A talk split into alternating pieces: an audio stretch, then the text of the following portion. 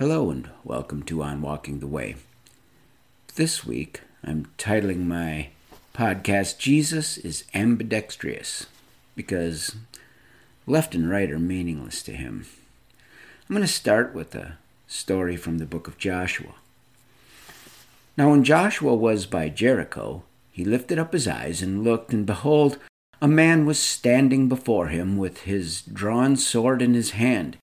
And Joshua went to him and said to him, Are you for us or for our adversaries? And he said, No. But I am the commander of the army of the Lord. Now I have come. And Joshua fell on his face to the earth and worshipped and said to him, What does my Lord say to his servant? And the commander of the Lord's army said to Joshua, Take off your sandals from your feet for the place where you are standing is holy. And Joshua did so. This is Joshua 5 13 to 15. Now, this is not my usual New Testament reading, but this story is timeless and one of my favorites, actually. We see in this story that God is not and will not be defined by our human categories. This is why Jesus was so confusing to friends and foes alike. In this podcast, I like to focus on topics that help us walk in the way of Jesus, so I have purposely avoided anything overtly political. Jesus was also stubbornly non political, I think, if you follow his life through the Gospels. His disciples and others were often encouraging him to be more political and his enemies were afraid he already was a rising political threat. But thankfully, through all these pressures, Jesus stuck to his message and his mission and did not succumb to any of these voices. Today, I want to discuss how we can maintain a kingdom focus in a world that desperately demands that we choose to be either right or left. But the commander of the army of the Lord has come and our orders come from Him alone. When we realize this, all other distinctions and labels become meaningless. He is the end of all arguments. God has now entered the world, and His word is final. Following Jesus, the King of Kings, will put us at odds with the world left, right, and center. Libertarians won't like it either. When the commander of the army of the Lord shows up, and he has, there's only one side that matters and only one question remaining. And that is, what would you like me to do? The answer to Joshua was a curious one. Take your shoes off because you're standing on holy ground. Now, there's several ways to think about the significance of taking your shoes off, but the one I keep coming back to is this We make shoes to lift us up and to separate and protect us from the ground. When our Creator tells us to take off our shoes, there is now nothing man made between us and the dust we were created from. This is an act of humility and a recognition of sovereignty before our Creator, all in one action. So, if we are to navigate the current conflicts, step one is taking off our shoes and remembering we are but dust without God. Our commander has the only word we need to listen to, and victory will not come by our efforts alone. The right side is not mine or yours, it's God's. Behold, I'm doing a new thing. Now it springs forth. Do you not perceive it? I will make a way in the wilderness and rivers in the desert. This is Isaiah from long ago.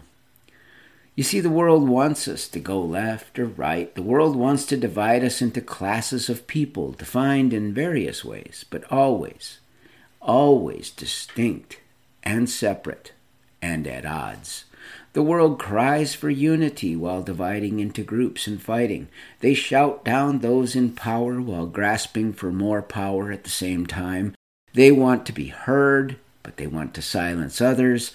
They don't believe in objective truth, but will call you evil if you disagree with them.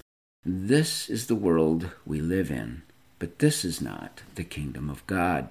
Jesus is now the King of kings and the Lord of lords, and although this world is still in a state of confusion, governed by the lies of the devil, the kingdom of God will be fully realized in time.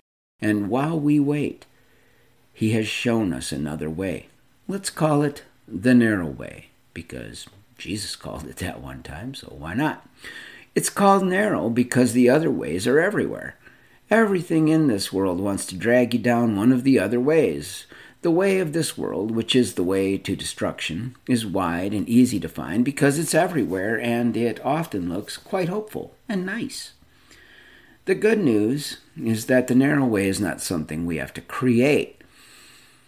As we see in this passage, God has already created it. We just need to walk in it. The narrow way is Jesus. The broad way is everything else. This is why Jesus confuses us. We think we can fix our own problems. We can't. We think we know what to do. We don't. We think history's on our side. It isn't. Any plan that deviates from God's plan is doomed to fail. Jesus is frustrating because he does not join our causes. He demands we join his. But if we can just take our shoes off and humble ourselves before him, we will understand that he has come. He did not come to join our cause, he came to save us from our causes. If we follow him, the world will refuse to trust us because we're not wholly sold out to one cause or another. The world hates people they can't categorize and put in a box. Remember, they hated Jesus, even though he did nothing but heal and feed and teach and restore. But people wanted him to join their cause and fight their battles. Or, if they were in power, they were afraid he was going to mess up the status quo. Either way, they wanted Jesus to be either for or against them. That's the kind of thing the world can understand. But, just like in Joshua's time, Jesus says, No, I'm not with your team or the other guys. I'm the commander of the army of the Lord, and I have come. Jesus has come, and he is the King of Kings. He is the commander. He did not come to join our causes, he came to invite us to join his cause. This week, we will all continue to be bombarded with voices trying to convince us of a particular cause. They will manipulate and intimidate. They will play to our emotions and demonize all those that disagree. What will we do? Will we pray that Jesus joins our cause? Or will we pray to understand the orders of our commander in this fallen and evil world? Will we walk and talk like those who have been set free to serve in love? Or will we take a side and put our faith in our side? Will we follow our commander Jesus in laying down our lives for the benefit of others? Or follow our misguided desires and fight with each other? We live in an age where it's hard to find a moment's peace. So let's take our shoes off, so to speak, and listen to our commander. There is a war to fight, but it's not against people, it's against evil. This week, let's fight as our commander fought. Let's do whatever it takes to help people and set them free from the evil that wants to destroy us all. And have a great week.